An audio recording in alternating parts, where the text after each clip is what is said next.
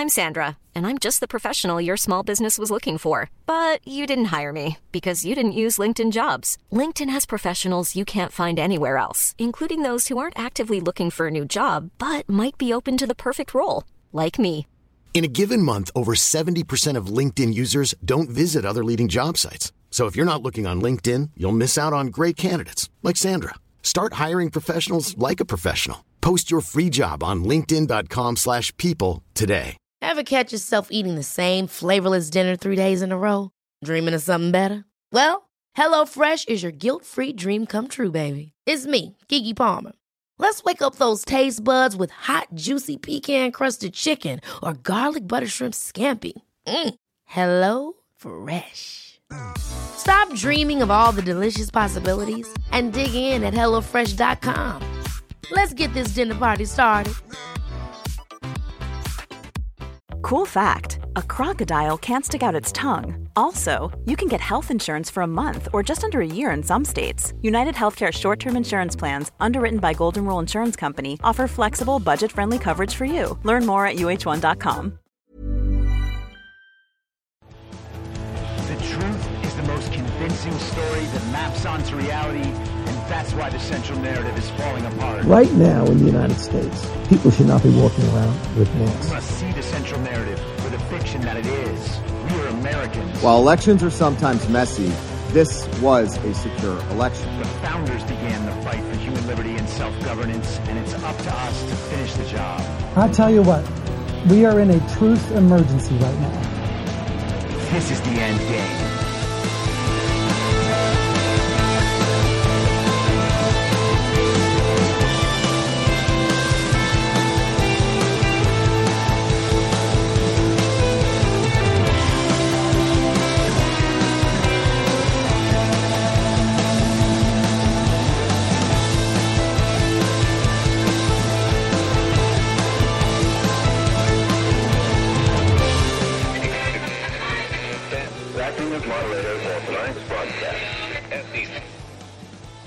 It's Thursday, February 9th, 2023, the 750th day of dystopia.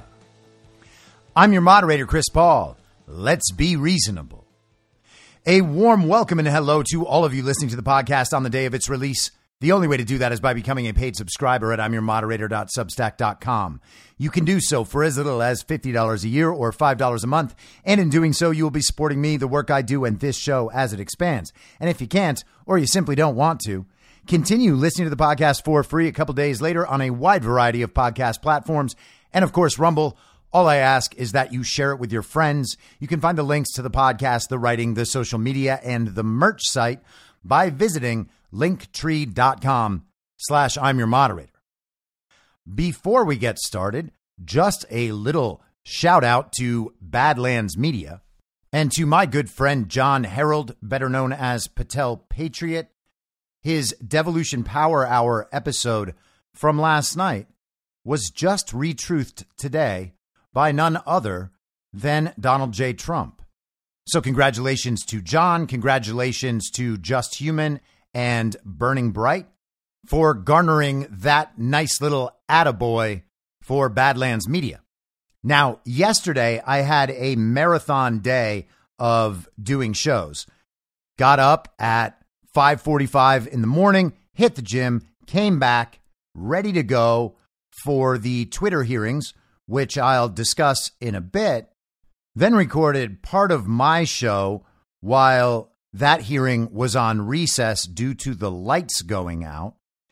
Then came back, finished that stream, worked more on my show, went on Conservative Daily with Joe Oltmann and Apollo and Ash, and then finally finished my show around 8 at night.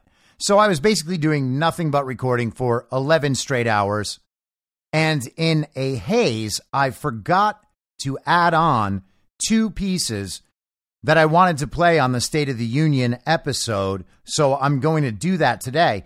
I also want to say one more thing about the episode yesterday because I know that people don't like to listen to Joe Biden's voice, right? I 100% get that. I thought about maybe going through some of the analysis about the State of the Union just playing a few clips and talking about those. But one of the ways that I look at this show is kind of as a time capsule for what's actually going on throughout this time. You know, I want to be every day documenting the Great Awakening. It's not just about me telling you the news. I want somebody to be able to listen to these episodes in a year or two years or five years or 10 years and understand that there were people in our society analyzing what's happening in a way that completely separates itself from the mainstream media. I wrote in the essay, The Sides of History, which is up on the Substack and also available in audio on the Substack, because I wanted to make clear what I think is happening now in terms of the information we receive. It's not just about the fact that we are inundated with fake news and fake stories. It's that this fake news and these fake stories are actually setting up a history for people in the future to look back on. And that history is being falsified in real time. And this is what allows them to pull off their switcheroos. In the world where they win, right? In 20 years, or 40 years, or 50 years, or 100 years, people will look back on the news that's being written right now and the records of our congressional proceedings. And what they will see is a falsified record that they will believe constitutes the most authoritative sources of our era.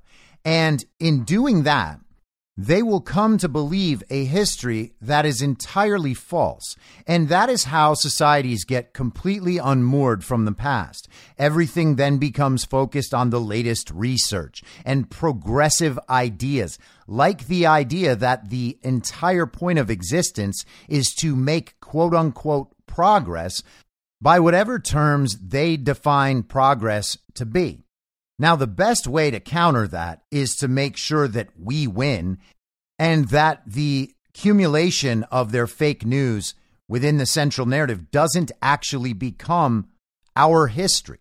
Because in that history, we're the Nazis they call us, even while they support Nazis in Ukraine.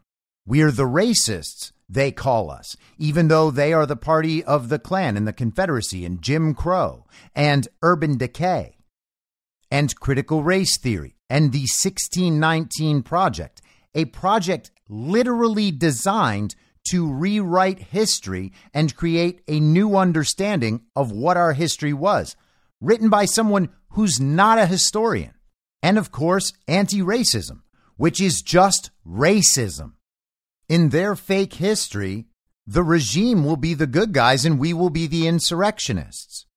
Now, I don't imagine anyone in my audience is okay with that, but it's not a fait accompli. We can actually seek out the truth and spread that truth and write the history of what's happening in real time as it happens, reflecting the reality, not the central narrative, not the official story. I don't want people in a hundred years to look back and think that CNN and the New York Times and the Washington Post and MSNBC and our deep state apparatus constitute the only full and accurate telling of this story. I also designed the podcast so that someone who is just waking up now, who's just starting to figure out that the COVID vaccines, for instance, are dangerous, can start my show somewhere a year and a half ago or two years ago and hear at that point that people like me, and not just me, there are plenty of people doing this. I'm not trying to center this on myself, but that people like me were actually saying that the vaccine was a bad idea for all the reasons that it has now become clear the vaccine is a bad idea. It actually does matter that people were right about these things at the right time so that they could make the proper decisions on how to guide their lives. That's what's important to me. And when people realize that, when people understand, oh, wow, these people were trying to tell me this for my own good two years ago, and I called them conspiracy theorists while they were trying to save my life that gives them an entry point into understanding where their worldview and where their perspective went wrong. So I know that an episode full of Joe Biden sound bites from the State of the Union is not the most pleasant thing to listen to, especially if you already had to listen to the State of the Union. And trust me, however much hearing him again hurt you, doing the whole episode all day long hurt me much more. But I still do think it's important because I want to have these things documented and I want people to be able to see, oh, yeah, people were saying these things at the time. So I'm very happy that many of you liked the recap and liked the show. For anyone out there who felt the frustration I'm describing, I apologize and I'm right there with you, but I think it's important nonetheless. So, that being said, I want to play two responses. The first is from Marjorie Taylor Greene, and this is after Biden's speech. And the second will be Donald Trump, as I promised in the show yesterday. He actually released his statement before the speech. Here's MTG. I just got back to my office after listening to the State of the Union with Joe Biden and part of the time, we couldn't really understand what he was saying as he was yelling at people, um, yelling through the applause and mumbling through his words. Some of the things that we did hear didn't make any sense. Joe Biden claimed to care about the border and talked about fentanyl deaths, which is the number one cause of young people ages 18 to 45, but yet has no plan to secure the border. And frankly, we all know he doesn't care about the border because Joe wants the border wide open. That's the whole problem with Joe. We also heard him talk about McDonald's non compete fees. Well, I got to tell you, ladies and gentlemen, I don't hear anybody at home worrying about these terrible fights between different um, fast food companies. Joe Biden did talk a lot about communism, though, and controlling private companies, and I think that's something that should concern every single American and every single business owner. I will tell you one thing Joe Biden did lie about. He didn't know what he was talking about a lot of the time, but he did frankly lie talking about Republicans and Social Security and Medicare. We have not talked about cutting Social Security, Security and Medicare. Joe Biden has been claiming that we're going to cut Social Security and Medicare, but we're not. So we called him out on the House floor. I called him a liar because that's what Joe Biden is. Either he doesn't know what he's talking about or he's just flat out lying. The one thing he did not talk about was the one thing he should have talked about. He should have apologized to America for the Chinese spy balloon that he allowed to traverse across our country, spy on our military bases, spy on our food factories, spy on our cities, cities, spy on our entire country. They knew about it on January 28th, still allowed it to enter our airspace, spy on our country, and never did a damn thing about it until it left our country on February 4th. Joe Biden is weak. Joe Biden can't stand up to China. Joe Biden cannot protect our country. He can't protect our borders. And Joe Biden doesn't know anything he's talking about. That's the state of our union. This is, in fact, what our representatives should be doing. The solution to our problems now is to speak out all the time at every possible opportunity. Don't comply with anything. We don't need to pretend we have to give false deference to public officials who do not even sit in their offices as the result of legitimate elections, they are meant to work for the citizens. It's not the other way around. They are not royalty. We do not have to pretend that they are any different than normal people. They chose to go into quote unquote public service. They are supposed to be doing the people's business. They are supposed to be representing constituencies. And when they don't, we do not have to simply continue to respect them and refuse to say anything disagreeing with them, anything bad about them, just because they hold a certain office. These people came into office through illegitimate elections and they abused the authority vested in those offices in the first place. The corrupt among them and the criminals among them should be exposed and mocked at every possible opportunity there are ways that people can hold these representatives accountable.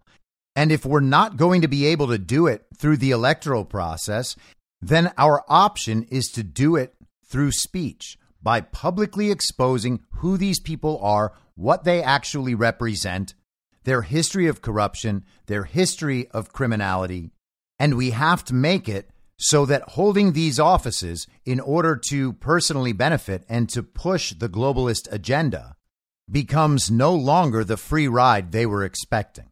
So let's hear from Donald Trump. Again, he released this just before the fake president's State of the Union.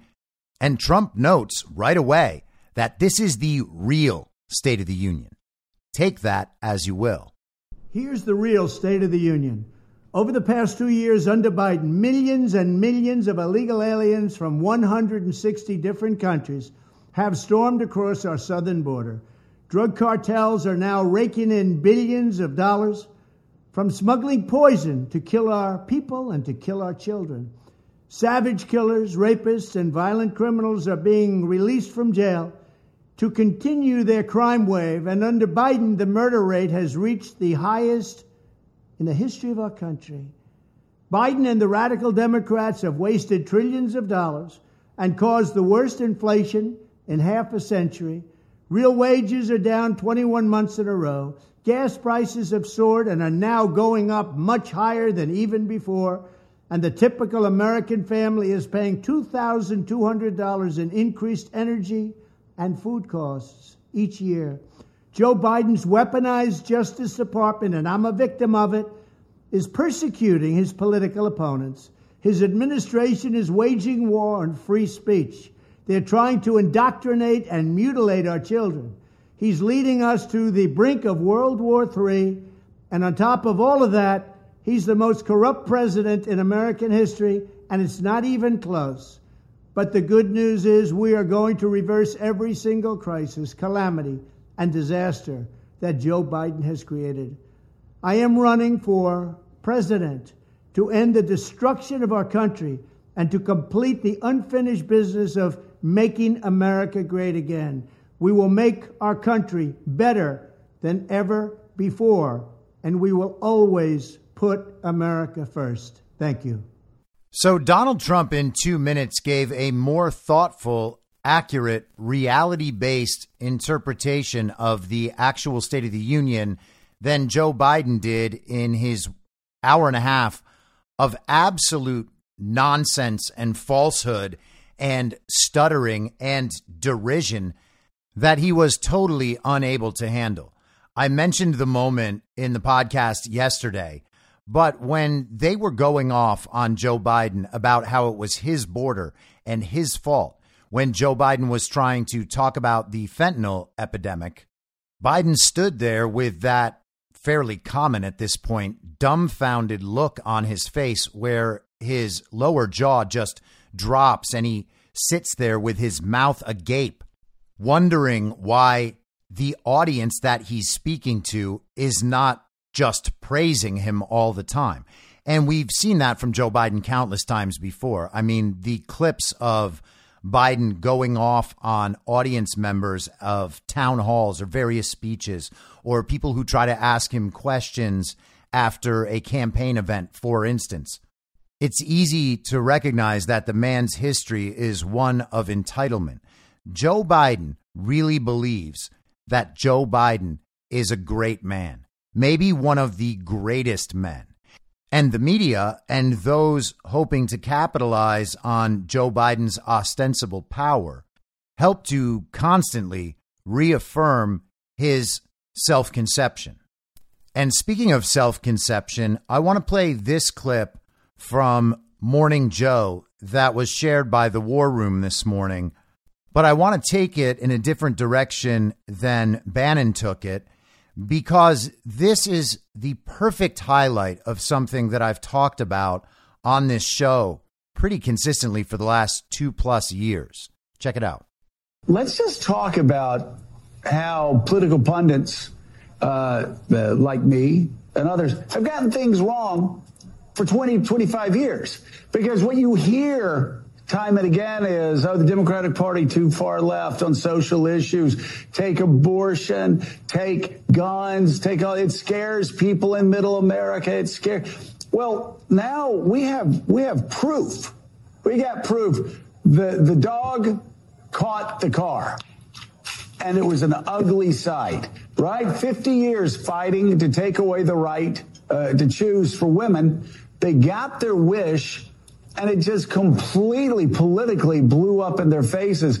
You look at guns. We all they hear that. guns. You can't talk about guns because you're going to lose voters in this state and that state. Man, the polls overwhelmingly show uh, support for universal background checks and, and other things. I, I just, uh, I think we all get it. Uh, not all of us, but I think a lot of us got it wrong through the southern border. They talk about the southern border every two years. They lose elections every two years. American voters obviously aren't as scared of these things as Republicans think they are.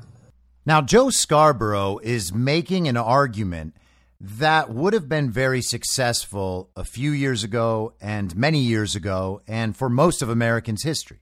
He's making the argument that elections reflect what the American people actually think, and that polls reflect what the American people actually think.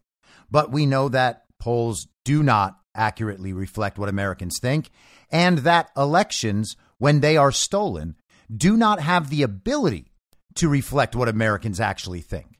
So Scarborough is using elections that Republicans have quote unquote lost and polls run by the same media organizations who only exist to spread regime propaganda and support the regime in the face of public opposition.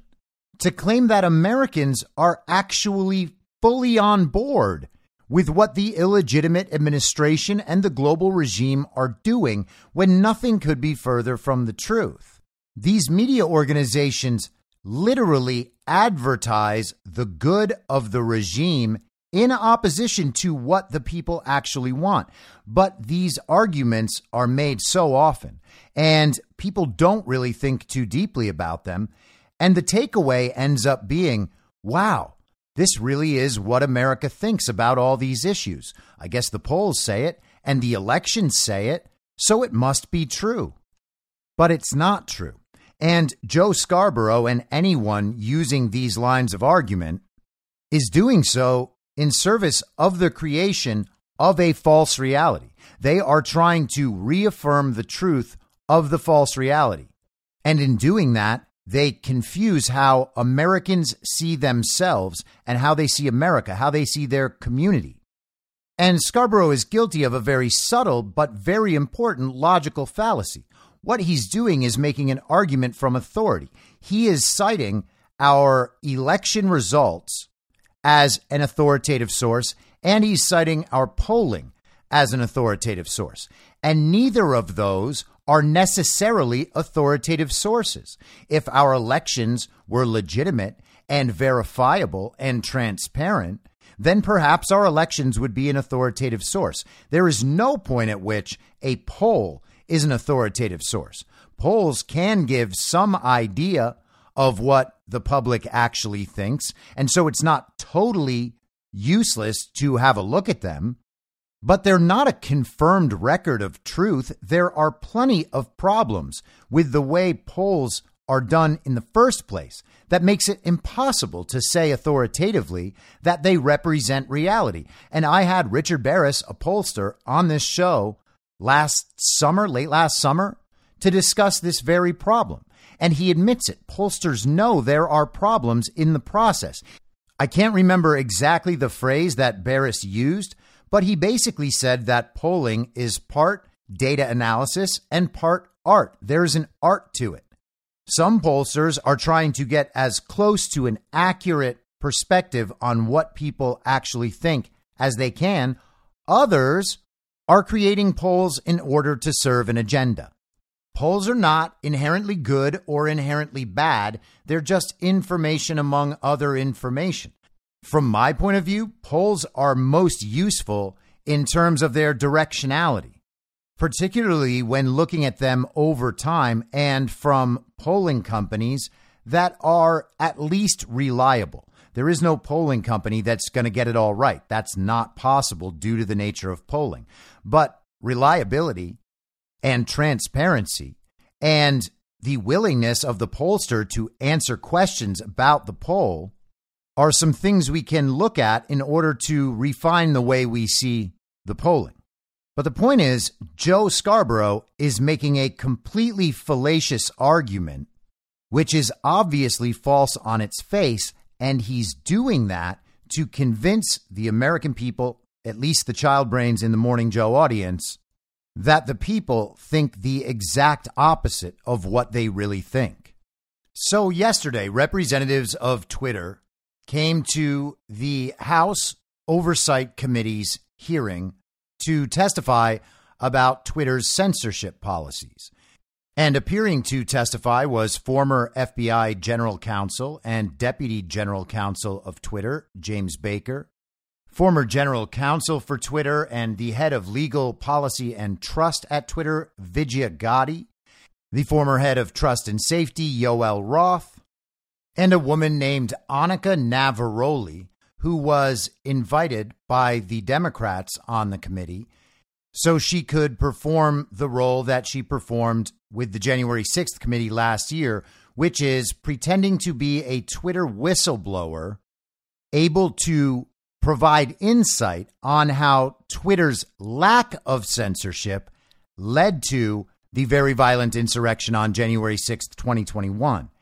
Her purpose at the hearing seemed to be fielding questions exclusively from Democrats because why would anyone else want to talk to this woman on matters related to January 6th in support of further censorship, giving the idea that Twitter has not done enough to prevent very violent incidents like the very violent insurrection. But she had another purpose there as well, and that was to give some sort of credence to a Democrat conspiracy theory that Donald Trump requested Twitter taking down a post from the Instagram influencer and wife of John Legend, Chrissy Teigen, on the basis that her tweet hurt Donald Trump's feelings. And her testimony was considered by the Democrats on the committee to be evidence that Trump had done that, which means that both sides, got it? Both sides were requesting censorship. So it wasn't just the FBI, it wasn't just parts of the deep state, of the regime that were requesting American citizens be censored. It was also Donald Trump who asked for Chrissy Teigen's post to be taken down. Now, there's absolutely no evidence that ever happened, and she didn't even claim that it definitely did happen. She said that that was what she heard. She basically has second and third hand knowledge that that is what happened. She's saying the White House requested it. Now, even if it was true somehow that someone from the White House asked Twitter to take down that post. That still does not mean it was directed by Donald Trump.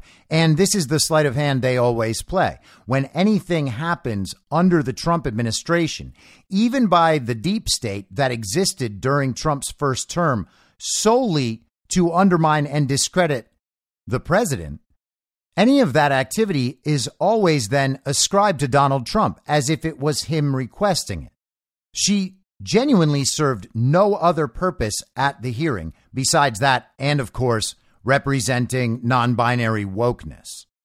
Now, most of the time spent by the Democrats on the committee in their rounds of questioning was focused on claiming that the committee shouldn't be wasting their time on this sort of hearing. These are all old scandals. The Hunter Biden laptop, well, that's a story that's two and a half years old, and there have already been hearings on it. The public already knows what's going on here.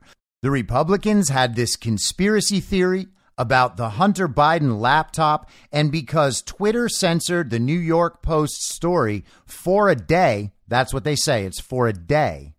They just want revenge on Twitter for messing up their op to skew the outcome of the 2020 election. It's not the other way around. It's not that Democrats and Twitter, the regime and Twitter, ran an operation, orchestrated a months long operation that led up to the censorship of the Hunter Biden laptop story. It's that Republicans wanted to push that totally irrelevant story in order to harm Joe Biden in the lead up to the election. So it's not the regime's fault, it's Donald Trump's fault. It's Republicans' fault. They should have never brought it up. The Hunter Biden story, well, that's all just crack and hookers. There's not actually proof on that laptop that Joe Biden was directly involved in selling out American interests to regime allies around the world that just so happen to be based in nations with an adversarial relationship to the United States of America, and that Joe and Hunter both profited massively off those corrupt and criminal deals that harmed America. Nope, it's just that the Republicans were mad that their information op on the American people didn't work. And then after the recess, after the lights went out and the hearing was delayed for an hour and a half, the Democrats all came back and spent their time ostensibly sympathizing with the panelists because the day had been so long and they all looked very tired. This has all been a long and pointless and frustrating day for everyone. That's how they painted that picture. But the hearing was not a waste of time. The Democrats wasted their time they used the hearing to cover for Twitter and to cover for the regime's involvement in the censorship of American citizens rather than trying to actually question the witnesses and gain insight into what was happening. It's as if they don't care about the censorship of American citizens at all. It's as if they want more of it. Wait a second. It's not as if either of those things. They explicitly say that they want more of it. That's what they spent the hearing yesterday doing. So let's get to some of the clips from the Republican side of things where some progress actually was made. And let's start with Byron Donalds. Do you know how many tweets were actually flagged and taken down at the behest of the Biden team? I wouldn't agree with the characterization of it as being at the behest of them. These tweets were reported, and Twitter independently evaluated them under its but rules. The, but the but the email is very clear. More to review from Biden team. The response three hours later at the bottom, hold this up real quick so we can see. The request at the bottom it says handled these. What does handled these mean? My understanding is that these tweets contained non consensual nude photos of Hunter Biden, and they were removed by the company under. Hold on, real quick, Mr. Roth. How could you know so much about the content of these tweets? I mean, as far as I'm concerned, these are just web addresses. I don't know what's in these tweets. You have these things committed to memory that you know the content, but you don't know who you, who you talk to at the Biden team? So Byron Donalds is referencing an email that was released in the Twitter files showing that there were a series of tweets sent to Twitter by the Biden administration in takedown requests. And the response from Twitter was handled these. Now, Yoel Roth's response was something that was pretty common throughout the hearing yesterday. What he was trying to do there was draw a clear, bright line between the government and what Twitter was doing independently. Sure, the government sent in these requests, but it turned out under Twitter's judgment and Twitter's rules and policies that the government was right to highlight these particular tweets and then Twitter independently took them down. You see, they have to portray it as two separate things because the number one goal for people in the regime and for people at Twitter is making sure that Twitter is constantly viewed as a private entity wholly separate from government. Because the alternative is that Twitter was operating as an agent of the state. And indeed, Twitter was operating as an agent of the state. People have been denying that for years and claiming Twitter, as a private company, is protected by Section 230 and gets to decide on their own what's allowed to stay on the platform. Twitter is able to censor independently due to Section 230, and that's all Twitter was doing the entire time. But that response was thoroughly refuted by Anna Paulina Luna. And this clip is a little longer, but I think it's worth playing the whole thing because she did an outstanding job of getting down to the roots of this thing. Mr. Roth, uh, have you communi- communicated with government officials ever on a platform called Jira? Yes or no? Real quick answer. We, are on the clock. Not yes to no? the best of my recollection. Not no. to your recollection. Great. Have if you did in the event communicate, who would have had access to this platform? That's the nature of my confusion. Okay. Jira Did you ever speak to government officials on Jira regarding taking down social media posts? again not to the best of my recollection. Can you explain to me why the federal government would ever have interest in communicating through Jira, mind you, a private cloud server with social media companies without oversight to censor American voices? I want to let you know that this is a violation of the First Amendment and the federal government is colluding with social media companies to censor Americans. Mr. Chairman, I ask for unanimous consent to submit these graphics into record. And Mr. Roth, I'm going to refresh your memory for you. This flow chart behind me- ordered. Thank you, Chair. Um, this flow chart shows the following federal agencies, social media companies, Twitter, leftist nonprofits, and organizations communicating regarding their version of misinformation using Jira, a private cloud server. On this chart, I want to annotate that the Department of Homeland Security, which has the following branches Cybersecurity and Infrastructure Security Agency, also known as CISA, um, Countering Foreign Intelligence Task Force, now known as the Misinfo, Disinfo, and Malinformation MDM. This was again used against the American people. The Election Partnership Institute or Election Integrity Partnership (EIP), which includes the following: Stanford Internet Observatory, University of Washington Center for Informed Public, Graphika, and Atlantic Council's Digital Forensic Research Lab, and potentially, according to what we found on the final report by EIP, the DNC. The Center for Internet Security, CIS, a nonprofit funded by DHS, the National Association of Secretaries of State, also known as NASS, and the National Association of State Election Directors, NASED. And in this case, because there are other social media companies involved, Twitter. What do all of these groups, though, have in common? And I'm going to again refresh your memory. They were all communicating on a private cloud server known as Jira. Now, the screenshot behind, uh, screenshot behind me, which is an example of one of thousands, shows on November 3rd, 2020, that you, Mr. Roth, a Twitter employee, were exchanging communications on Jira, a private cloud server, with CISA, NASS, NAS, NASED, and Alex Stamos, who now works at Stanford and is a former security of um, security officer at Facebook, to remove a posting. Do you now remember communicating on a private cloud server to remove a posting? Yes or no? I wouldn't agree with the characterization. I don't care if you agree. this- Do you? This is this is your stuff. Yes or no? Did you communicate with a private entity, the government agency, on a private cloud server? Yes or no? the question was if I Yes or no? Yeah. I'm on time. Yes or no? Ma'am, I don't believe I can give you a yes or no. Well, I'm going to tell you right now that you did, and we have proof of it. This, ladies and gentlemen, is joint action between the federal government and a private company to censor and violate the First Amendment. This is also known, and I'm so glad that there's many attorneys on this panel, joint state actors. It's highly illegal. You are all engaged in this action, and I want you to know that you will be all held accountable. Miss Gadde, are you still on CISA's Cybersecurity Advisory Council? Yes or no? Yes, I am. Okay.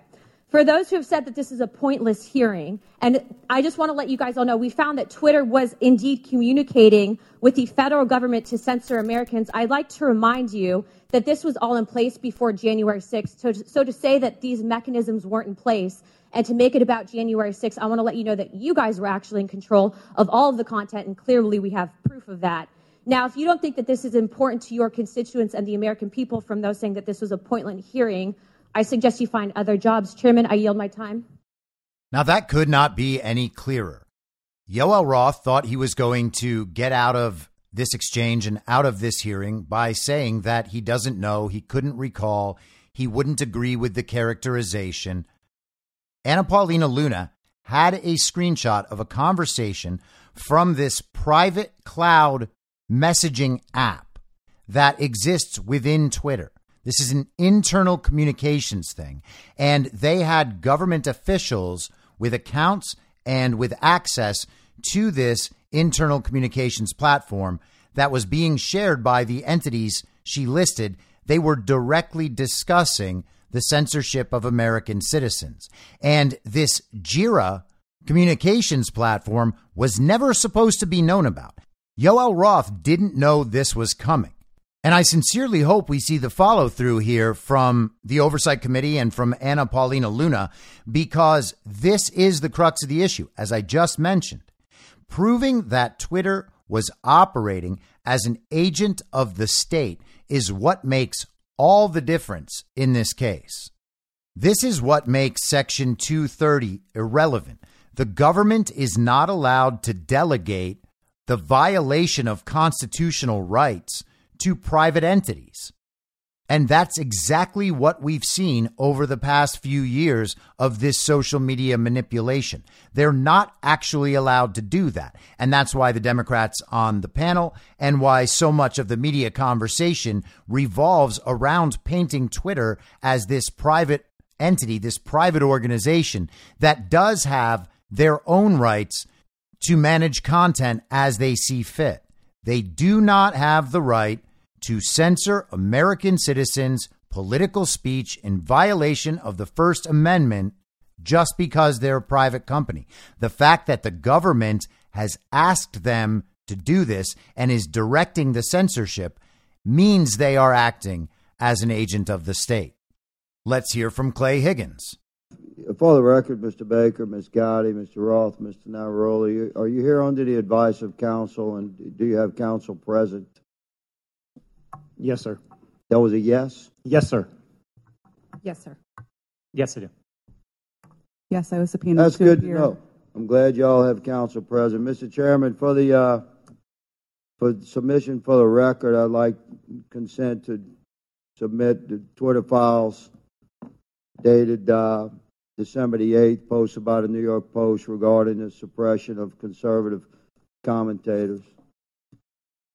Like that submitted. Without objection to ordered. Mr. Chairman, thank you. I'd like to also submit for the record a timeline of uh, events with cited sources outlining strong evidence of the Biden family organized criminal actions would certainly indicate that we've crossed the threshold of reasonable suspicion. I'd like this timeline submitted for the record. Excuse me, Mr. Chairman. Uh, just where is that from? That timeline? Timeline in my hand, boss. I'll, uh, I'll get it to you shortly. Um, bottom line is that the FBI had the Biden crime family laptop for a year. They knew it was leaking. They knew it would hurt the Biden campaign. So the FBI used its relationship with Twitter to suppress criminal evidence being revealed about Joe Biden one month before the 2020 elections. You, ladies and gentlemen, interfered with the United States of America 2020 presidential election knowingly and willingly. That's the bad news. It's going to get worse because this is the investigation part. Later comes the arrest part. Your attorneys are familiar with that. Mr. Chairman, I'd like to spend five hours with these ladies and gentlemen during depositions, surely yet to come. But for right now, I'll yield the balance of my time. Now that's pretty straightforward. And it seems like Clay Higgins knows what comes next. It seems like those panelists might know what comes next as well. He asked them if their lawyers were there and present. And then when mentioning arrests, he said, Your lawyers know about that.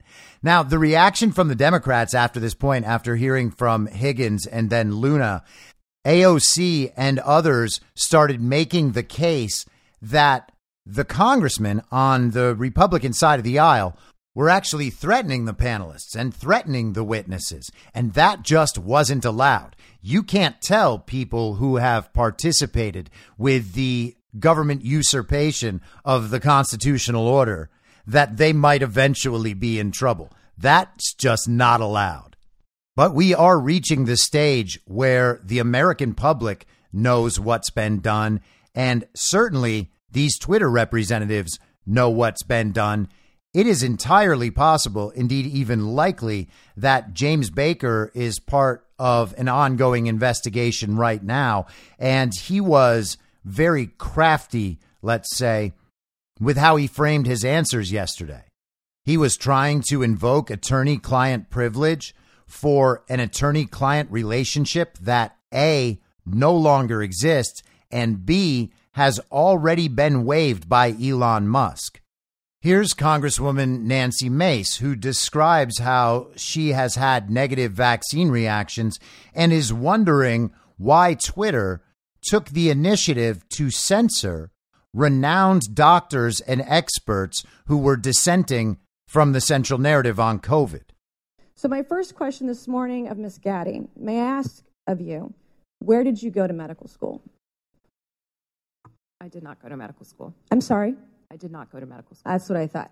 Why do you think you or anyone else at Twitter had the medical expertise to censor a doctor's expert opinion? Our policies regarding COVID were designed to protect individuals. We were seeing. You guys censored Harvard educated doctors, Stanford educated doctors, doctors that are educated in the best places in the world, and you silenced those voices. My next question is Did the U.S. government, oh, excuse me, I have another chart I want to show you, Ms. Gadde. Um, I have another tweet by someone with a following of a full 18,000 followers. This person put a chart from the CDC on Twitter. It's the CDC's own data, so it's accurate by your standards. And you all labeled this as misleading. You're not a doctor, right, Ms. Gadde? No, I'm not. Okay. What makes you think you or anyone else at Twitter have the medical expertise to censor actual, accurate CDC data? I'm not familiar with these particular situations. Yeah, I'm sure you're not. But this is what Twitter did. They labeled this as inaccurate. It is the government's own data. It's ridiculous that we're even having to have this conversation today. It's not just about the laptop. This is about medical advice that expert doctors were trying to give Americans because social media companies like Twitter were silencing their voices. I have another question, my last one for you, Ms. Ty- uh, Ms. Gadde. Did the U.S. government ever contact you or anyone at Twitter to pressure Twitter to moderate or censor certain tweets? Yes or no? We have a program. Did the U.S. government ever contact you or anyone at Twitter to censor or moderate certain tweets? Yes or no? We receive legal demands to remove content from the platform from the U.S. government and governments all around the world. Those are published on a third party website, and anyone can review Thank them. God for Matt Taibbi. Thank God for Elon Musk for allowing to show us in the world that Twitter was basically a subsidiary of the FBI, censoring real medical voices with real expertise that put real Americans' lives in danger because they didn't have that information. So it's important to understand that we are hearing them admit to everything we have accused them of. It's not a conspiracy theory, it's a system. The system was designed to censor Americans, to enforce the central narrative through propaganda on the one side and censorship on the other. You get only the central narrative. Anything that dissents from the central narrative is removed. So the general public who isn't too attentive to these things and doesn't really explore very deeply on any of these subjects, well, they get the impression that there is only one position that represents truth. They get flooded with the same messaging from all corners, and they think that there's no way this thing could possibly be wrong because no one is disputing it.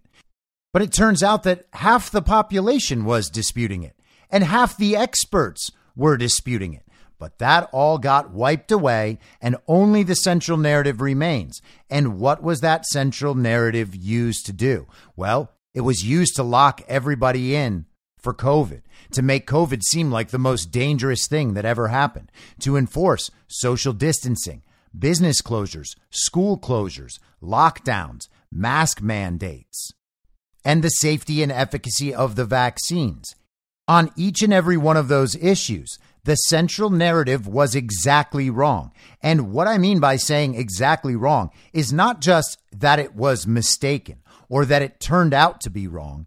In the moment, it was the exact opposite of truth. And that's why it was being pushed out, because the truth wouldn't have achieved the results the agenda required.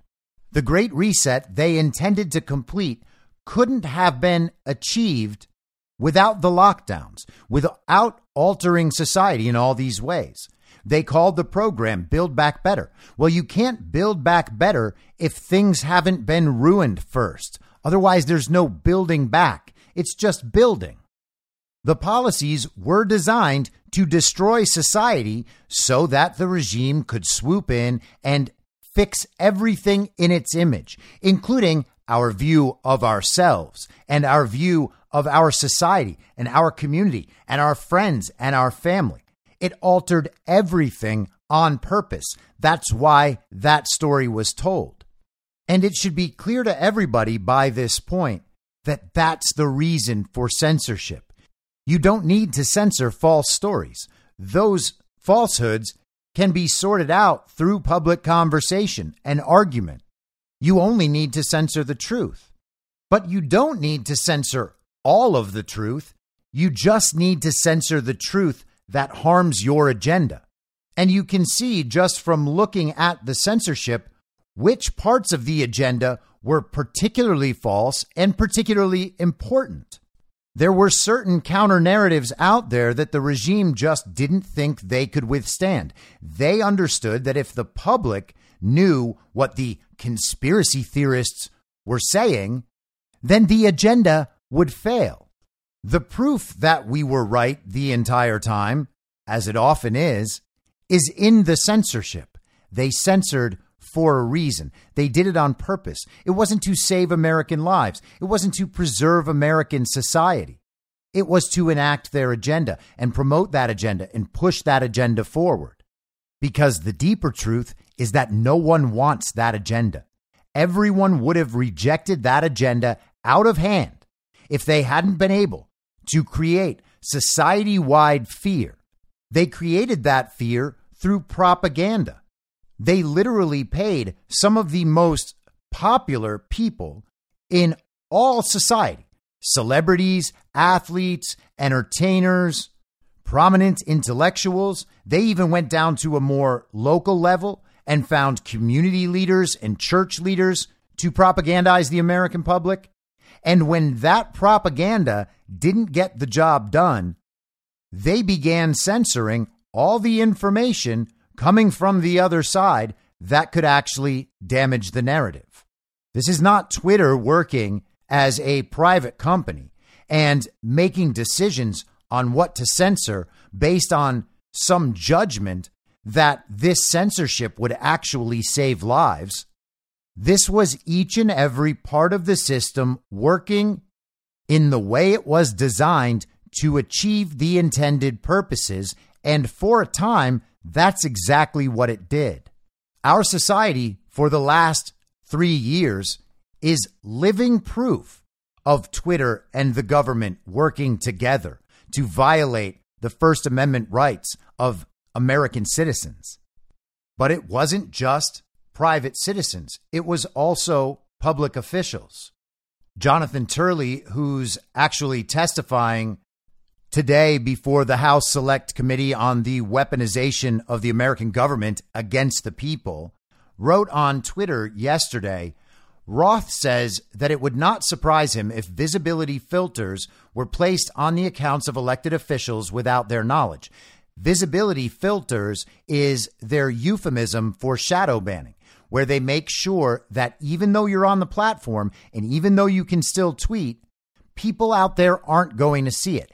And understand the algorithm here, okay? It's not just that your posts are demoted by the algorithm. It's that they're also able to select who sees those posts. They can make sure that someone like Marjorie Taylor Greene's posts basically never appear in certain people's feeds. They can actually protect the narrative by making sure that people who could be swayed by new information never are because they never see the new information. It works from both sides. That's why it's so effective. Now, I highlight this tweet not only for its subject matter, but also because Elon Musk responded to it. He wrote about Yoel Roth. Since he placed many of them there himself, he would indeed not be surprised. And Elon Musk is saying and confirming that Yoel Roth in particular was involved in this process of actively shadow banning, applying visibility filters to elected representatives. And Marjorie Taylor Greene used her entire time allotment yesterday to go after them for exactly that. Because, of course, she was censored, she was shadow banned, labels were applied to her tweets, and ultimately she was taken off the platform. Thank you, Mr. Chairman, Mr. Baker, Ms. Gadde, Mr. Roth, and Ms. Navaroli. You can consider your speech canceled during my time because you canceled mine. You see, you permanently banned my personal Twitter account, and it was my campaign account also. So let's talk about election interference, shall we? January 2nd, 2002, you permanently banned my Twitter account. This was the account that I would put my campaign ads on, raise money on, fight back when attacked with lies, and be able to talk to my voters in my district. But you banned it. And then let me explain. My account was not reinstated until November 21st, 2022. That was after my election on November 8th.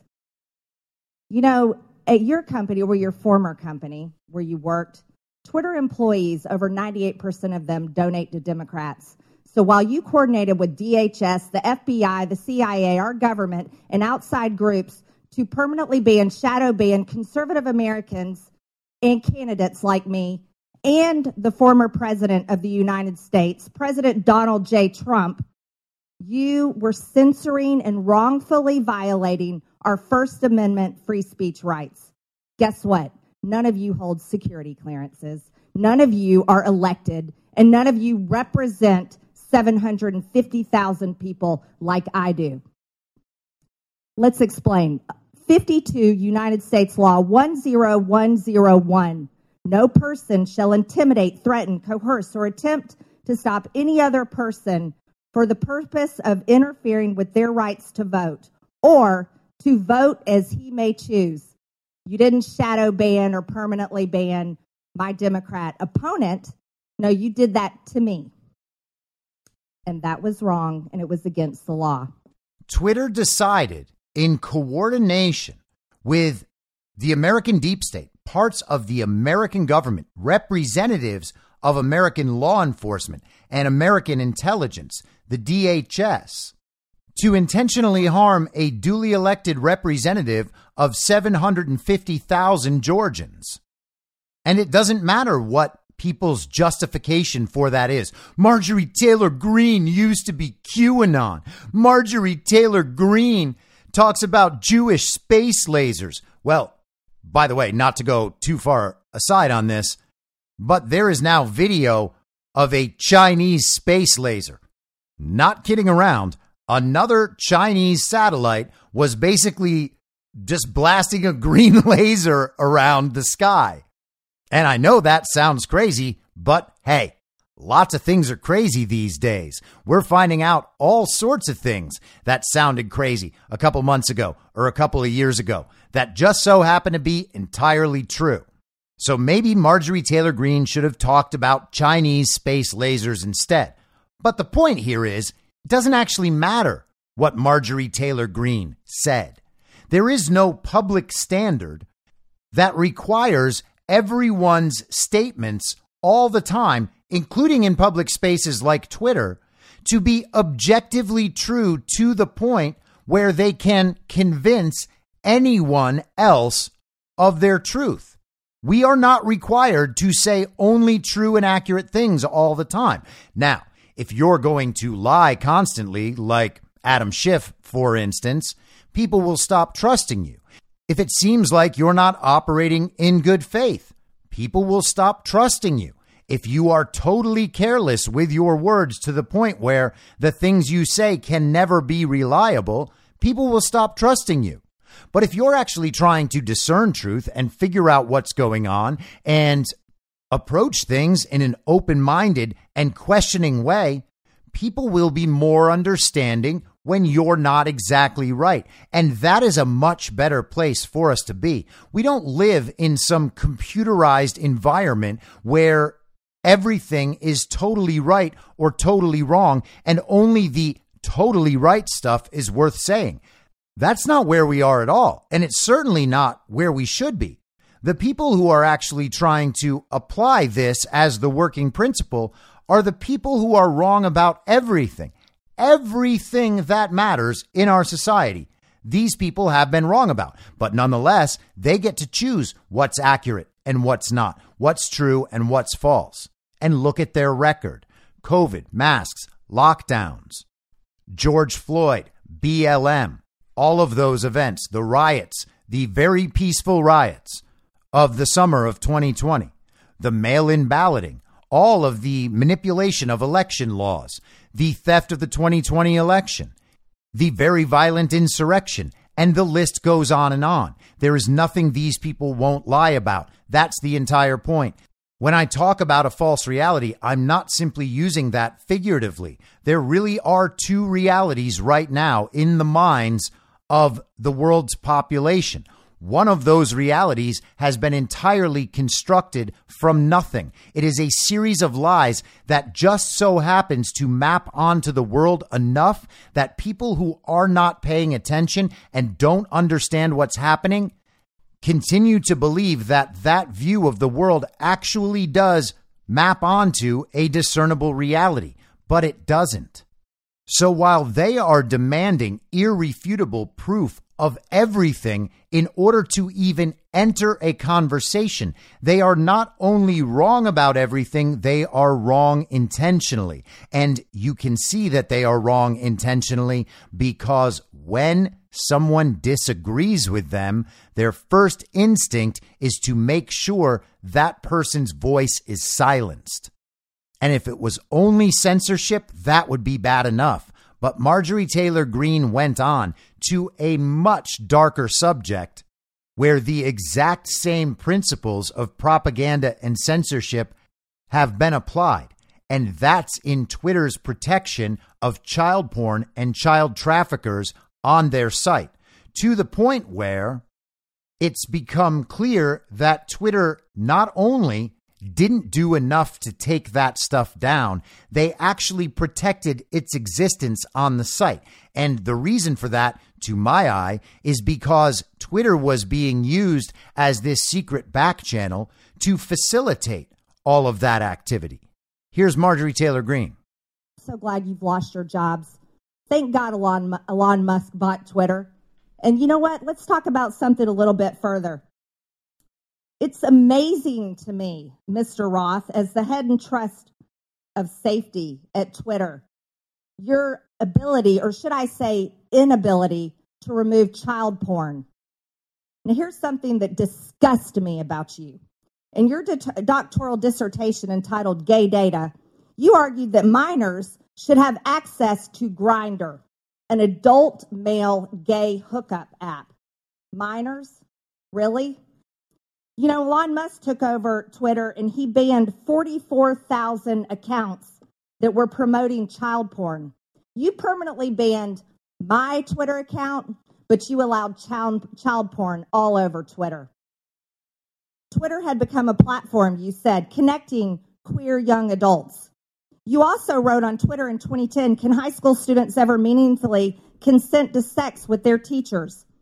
In 2021, while you were the director of trust and safety on Twitter, an underage boy and his mother announced a lawsuit against Twitter because, because Twitter was benefiting from and refused to remove a lewd video featuring this boy and another minor. That is repulsive. And MTG is accurately describing that situation.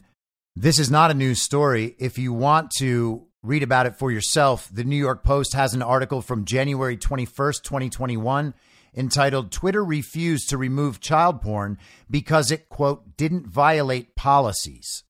So there we have it, ladies and gentlemen. That is what your media and your Democrat representatives called a waste of time. They don't think the public has a right to know about any of this. They thought they had censored all of these issues for long enough that they would simply go away. That's why they don't want these hearings. They had their hearings and their media protected it and their censorship protected the regime from the people ever finding this stuff out. Well, now the tables are being turned. And we discussed the problems with polling before, but to the extent that you trust Rasmussen, They published a poll on Monday showing that 63% of Americans approve of Elon Musk publishing the Twitter files. Only 19% are against it. So Joe Scarborough can pretend that the entire country agrees with him, and AOC and her pals can pretend that all of that hearing was a waste of time. But Americans don't agree. 63% is a pretty big number. But you can forget about the polls. Just look at the public conversation. People are intensely interested in this subject. And it's worth noting that they probably would have been intensely interested in all of these subjects a few years ago when they mattered the most. But they couldn't be intensely interested because Twitter, as an agent of the state, made sure that none of them ever knew anything about it. And when you can make sure that people won't know anything about the things they would care about the most, and you can instead convince them to care a lot about things that don't matter at all, well, then you have completed the inversion within the false reality. And that is what we see breaking down right now. I'll be back tomorrow at the same reasonable time on the same reasonable podcast network. I don't have a network. Masks and lockdowns don't work. They lied to you about a pandemic and Joe Biden will never be president. In my mind, that's the end game. If you're listening to this episode for free, you can support me and support the show and the work I do by signing up for a paid subscription at imyourmoderator.substack.com.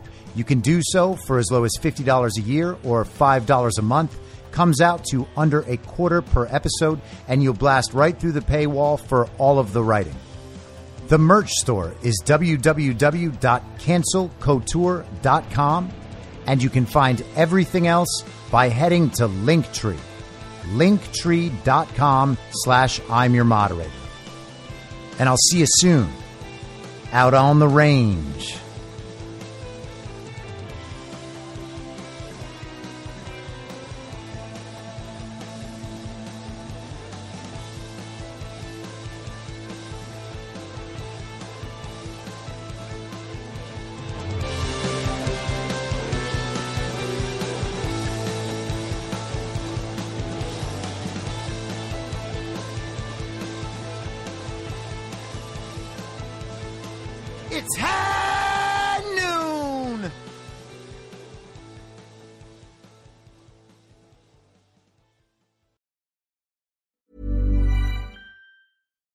It's Paige DeSorbo from Giggly Squad. High quality fashion without the price tag. Say hello to Quince. I'm snagging high-end essentials like cozy cashmere sweaters, sleek leather jackets, fine jewelry, and so much more. With Quince being 50 to 80% less than similar brands. And they partner with factories that prioritize safe, ethical, and responsible manufacturing. I love that. Luxury quality within reach. Go to quince.com slash style to get free shipping and 365 day returns on your next order. Quince.com slash style. Ever catch yourself eating the same flavorless dinner three days in a row? Dreaming of something better? Well, HelloFresh is your guilt-free dream come true, baby. It's me, Keke Palmer. Let's wake up those taste buds with hot, juicy pecan-crusted chicken or garlic butter shrimp scampi. Mm. Hello Fresh. Stop dreaming of all the delicious possibilities and dig in at HelloFresh.com. Let's get this dinner party started. Planning for your next trip? Elevate your travel style with Quince. Quince has all the jet setting essentials you'll want for your next getaway, like European linen, premium luggage options, buttery soft Italian leather bags, and so much more. And is all priced at 50 to 80% less than similar brands. Plus, Quince only works with factories that use safe and ethical manufacturing practices. Pack your bags with high-quality essentials you'll be wearing for vacations to come with Quince. Go to quince.com/pack for free shipping and 365-day returns. In my mind, that's the end game. Thanks for listening. If you'd like to follow what I'm reading and thinking throughout the day, you can do that by downloading the Telegram Messenger app and going to t.me slash I'm your moderator. On social media, you can follow me on Truth Social, Gettr, and Gab at I'm your moderator. I also have channels on Rumble and BitChute. If you'd like to follow the writing, you can find me at imyourmoderator.substack.com. The merch site is cancelcouture.com or go direct shop.spreadshirt.com slash cancel dash couture. If you'd like to support the podcast financially, the best place to do that is Ko-Fi. Go to ko-fi.com slash I'm your moderator. And all of these details will appear in the show notes with each episode. I'll see you soon down on the range.